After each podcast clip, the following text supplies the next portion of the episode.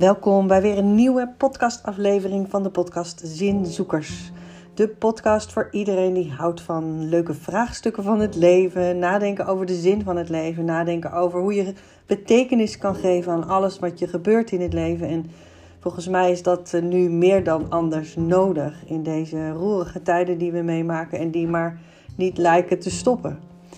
En uh, ik vind dat juist in deze tijden we eigenlijk met elkaar moeten stilstaan, moeten reflecteren, uh, na moeten denken over wat doet het met ons, hoe kijken we naar de dingen en dat we daarin ook elkaar opzoeken. Want alleen zijn in, in zo'n situatie, iedereen heeft een eigen waarheid, maar uh, samen kom je verder als je met elkaar kijkt naar wat ons bindt.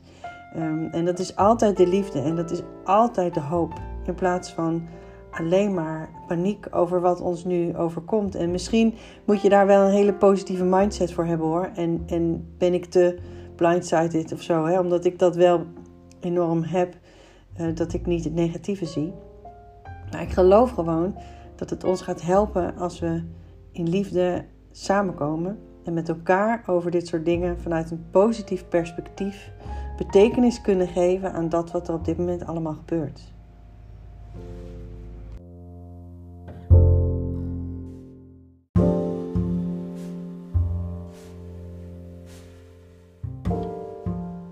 Betekent mijn positieve mindset nou dat ik nooit negatief denk? Was het maar waar?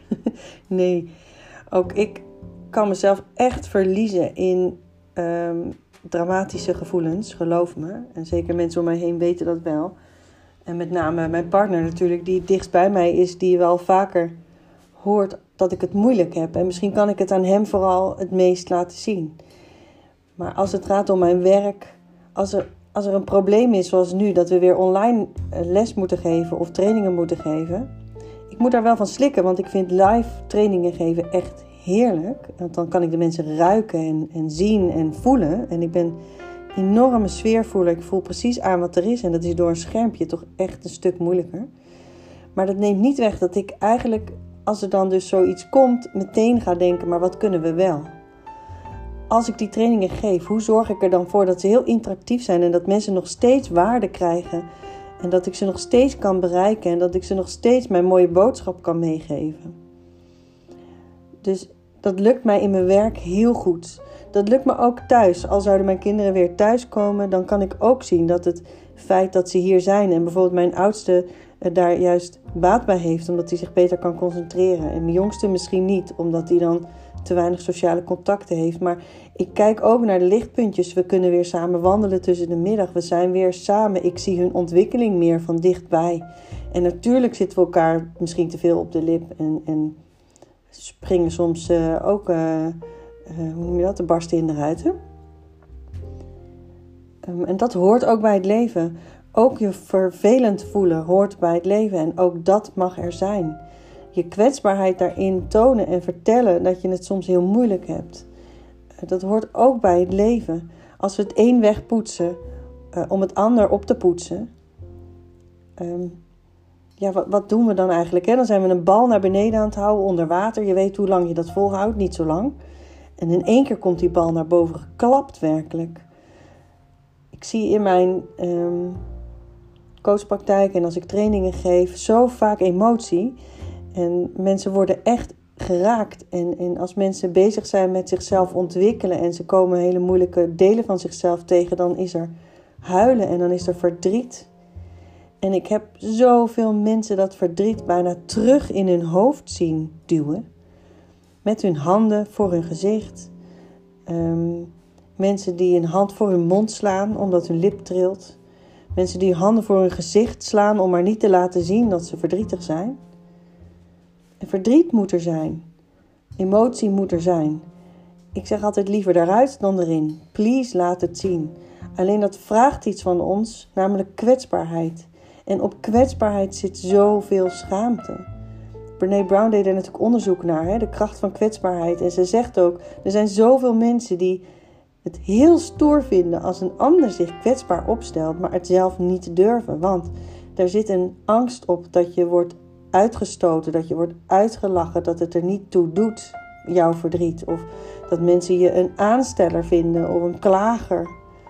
En het heeft mij ook een hele lange periode tegengehouden om soms mijn emoties te delen of dat ik dingen moeilijk vond of vervelend. Omdat ik bang was om als klager gezien te worden. Um, waar ik gewoon moeilijke dingen meemaakte en dat ook wilde delen, maar in, in uh, er hoeft maar één persoon te zijn die zegt: Nou, hebben we het wel gehoord. Of uh, er geen aandacht voor heeft. En je maakt de conclusie dat het er dus niet toe doet. En dan hou je je mond. Of dan hou je je stil. En zo zijn heel veel mensen in het leven natuurlijk um, gezegd. Toen ze misschien heel klein waren al. Van nou, hier hoef je niet zo heel erg om te huilen, toch? Of droog je tranen maar snel. of um, jeetje, wat een verdriet. Maakt niet uit. In onze maatschappij is het huilen, het verdriet hebben, het moeilijk hebben, is eigenlijk not done. Te weinig, vind ik. En zeker mannen hebben daar een enorm juk op. Een man die huilt niet. Um, en dat vind ik zo zonde, omdat je daarmee continu iets binnenhoudt wat er eigenlijk heel natuurlijk is en dat eruit moet. Huilen maakt de ziel schoon, zeggen we wel eens.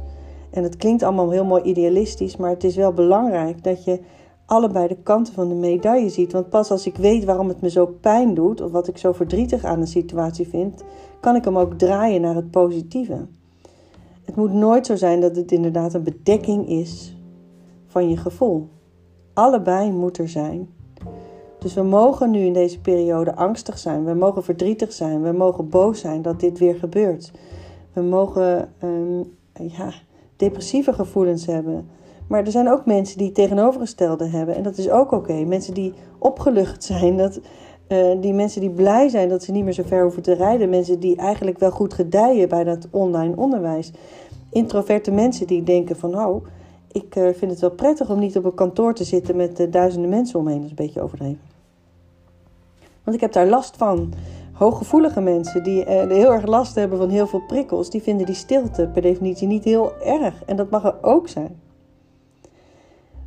Wat ik graag aan jullie meegeef is dat ehm, er ook altijd in elke situatie lichtpuntjes te vinden zijn. En heb ik natuurlijk al een keertje gehad, eh, over gehad in de podcast Wat doe je als je je blij voelt? Maar het gaat dus om al die kleine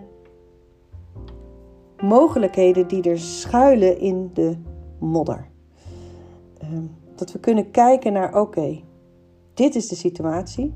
Hoe ga ik hiermee om? En het heeft dus alles te maken met hoe weerbaar ben je, hoeveel veerkracht heb je als er zoiets gebeurt. Kan ik hiermee dealen? Wat kan ik als hulpbronnen inzetten op momenten dat ik het zwaar heb? Wat moet ik dan gaan doen? En ik sprak net een hele uh, mooie groep mensen die ik coach. En we hadden het hierover. En eentje zei ook, nou, ik moet gewoon gaan stampen in het bos, letterlijk. En de ander zegt, ik moet echt een vriendin bellen en mijn hele verhaal kwijt. En de ander zegt, ik moet gewoon een knuffel. Ik loop naar mijn man en ik vraag gewoon een knuffel. En zo heeft iedereen zo zijn manieren om terug bij zichzelf te komen, in je lijf, je emoties kwijt te kunnen, om dan vervolgens weer om te gaan met het leven. Want alles wat we continu doen, is omgaan met het leven, dat wat ons gebeurt als je nog een niveautje verder of dieper wil gaan op dit onderwerp, dan gaat het natuurlijk naar het niveau van zingeving. En we horen natuurlijk heel veel mensen in deze periode zeggen: wat heeft dit nou voor een zin? Alles wat er hier gebeurt. Moet je het ook zin geven? Sommige mensen zouden dat echt uh, volmondig nee oproepen, want dit overkomt ons gewoon. Het is een verschrikkelijke situatie. Het heeft geen zin. Dit gebeurt gewoon. En dat mag. En dan geloof ik ook dat je dat prima zo kan zien. Dan ben ik een zinzoeker. En kijk ik altijd wel naar wat het betekent. En ik kan niet in het grote geheel bepalen wat het betekent dat deze crisis over ons heen is gekomen. En dat ons leven zo extreem veranderd is. Daar kan ik niets over zeggen. Dat weet ik niet. Ik kan wel betekenis geven aan wat het voor mij betekent en wat het voor mij geleerd heeft. En ik zal jullie daar een beetje in meenemen. Toen de eerste lockdown gebeurde, realiseerde ik mij als ondernemer ineens dat ik ontzettend afhankelijk was van opdrachtgevers. die mij vooral klussen in het onderwijs bieden. En toen het onderwijs dichtging en alles online moest, had ik dus ineens stress. Want ik dacht: jeetje, als dus mijn opdrachten stil liggen, heb ik ineens geen werk meer. En dat was ook even zo. En dat was even paniek. En ik heb in die periode ook hele rare sprongen gemaakt in paniek. Ik heb een veel te dure businesscoach aangetrokken, die eigenlijk niet zoveel leverde. Ik heb een heel duur programma gekocht, waar ik eigenlijk niks mee heb gedaan. Ik heb, uh, wat heb ik nog meer gedaan? Nou ja, ik, ik ben eigenlijk, er zijn heel veel positieve dingen geweest, want ik ben meteen online gegaan voor die opdrachtgevers waar ik wel voor werkte in het onderwijs. Ik heb gezegd, kom op, we gaan dit allemaal online doen. En dat heeft zich echt onwijs goed uitgepakt. Um, en er kwam ineens een deur open. Toen ben ik uh, voor Caro NCRV ben ik, uh, het programma Zendtijd gaan maken met Angelique Houtveen. En dat was een prachtige ontwikkeling die zich gewoon zo op straat, pratende met een buurvrouw, um, die zo ontstond. Omdat ik geen werk had, had ik ruimte en kwam er ineens iets heel moois op mijn pad. Dus het gaf me nieuwe, nieuwe kracht. En die keuzes die ik maakte vanuit paniek, die hebben opgeleverd um, dat ik me ineens bedacht, maar eigenlijk wil ik in dit leventje wat ik heb, mijn eigen academie opbouwen en wil ik alle kennis die ik heb geleerd niet alleen maar inzetten voor andere opdrachtgevers, waar ik wel heel gelukkig mee ben, maar ook vooral mensen iets leren vanuit mijn perspectief, vanuit alle kennis die ik heb. En niet alleen maar delen vanuit de kennis die anderen al hebben opgeschreven, bijvoorbeeld. Of de theorieën van een ander. Want ik heb zo sterk een eigen theorie. En daar heb ik iets over verteld in de vorige podcast. Die IJsbergacademie, die moest er gewoon komen. En dat is echt een gevolg geweest van de eerste lockdown. Toen is het idee ontstaan. Ik ben de laatste anderhalf jaar als een gek eraan aan het werken geweest. En dat heeft me heel veel geholpen. Want ik was bezig met mijn droom verwezenlijken. Ik was aan het bouwen aan mijn toekomst. Ik was aan het beschrijven wie ik was, wat ik wilde en hoe ik dat in de wereld wilde zetten. Was dat gebeurd als deze crisis niet over ons heen was gekomen? Zeker, maar misschien veel later. En niet op deze manier. Dus het heeft mij gedwongen na te denken en stappen te nemen. En daar ben ik ontzettend dankbaar voor. Ik heb in die periode ook veel meer contact met mijn kinderen gekregen. We hebben ontzettend lange lunchwandelingen met de hond gemaakt, waarin we ontzettend veel hele dierbare gesprekken hebben gevoerd. En dat heeft onze band in huis en ook met mijn partner enorm versterkt. Was dat gebeurd als deze crisis er niet was? Nee, ik denk het niet. Ik denk dat dit een, echt een voortvloeisel is uit wat er gebeurd is. We zijn veel meer op, met z'n vieren thuis geweest en dus ook op elkaar aangewezen geweest. En daarom ook heel veel meer verbonden geraakt, omdat we veel meer gesprekken hebben gevoerd die er anders nooit zouden zijn geweest. En we hebben ook gesprekken over diepe onderwerpen, want dit gebeurt ons alle vier. En we praten over waar we van houden, wat we heel erg missen, uh, wat we zo belangrijk vinden, wat onze mening is over dingen. Um, en ik hoor dus ook veel meer hun eigenheid terug in al dat soort mooie gesprekken die we voeren. Ik heb meer dan ooit getekend. Ik ben meditatiecursussen gaan volgen. Ik heb mezelf enorm ontwikkeld in de soort luwte die er ontstond. En dat heeft me heel goed gedaan. Dus ik kan kijken naar wat het me heeft gebracht. En dan heb ik misschien grote stappen gezet. Um, maar tegelijkertijd gaat die ontwikkeling ook, als alles weer live is, ook nu weer gewoon verder. En soms hebben dus levensveranderende gebeurtenissen een heel groot effect op de loop van je leven.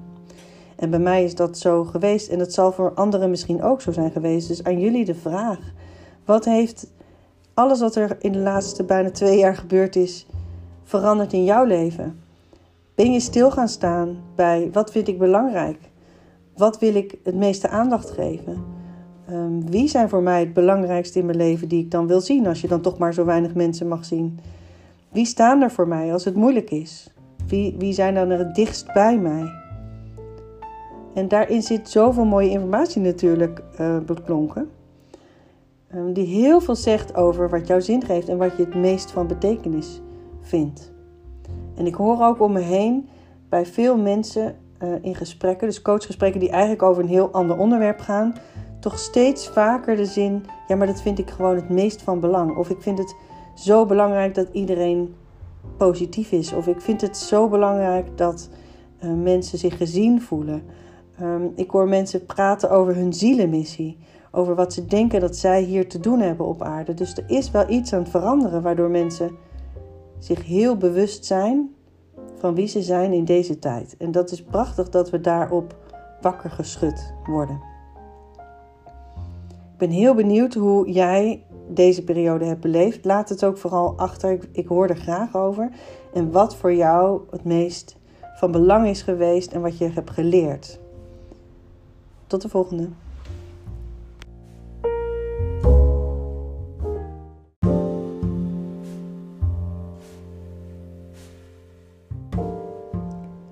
Dit was weer een nieuwe aflevering van de podcast Zinzoekers. Super leuk dat je geluisterd hebt en wat fijn dat jullie het zo uh, waarderen. Uh, laat vooral bijvoorbeeld een reactie achter op Instagram. Stuur me een berichtje, vind ik heel leuk. Wat je ervan vond, uh, welke, welke onderwerpen je misschien nog wil horen. En wil je nou gecoacht worden of heb je zoiets van ik wil hier verder over praten of je wil op een andere manier met me samenwerken, kan geef me eventjes een seintje. Stuur een berichtje naar breuningcoaching.yahoo.com en dan neem ik contact met je op.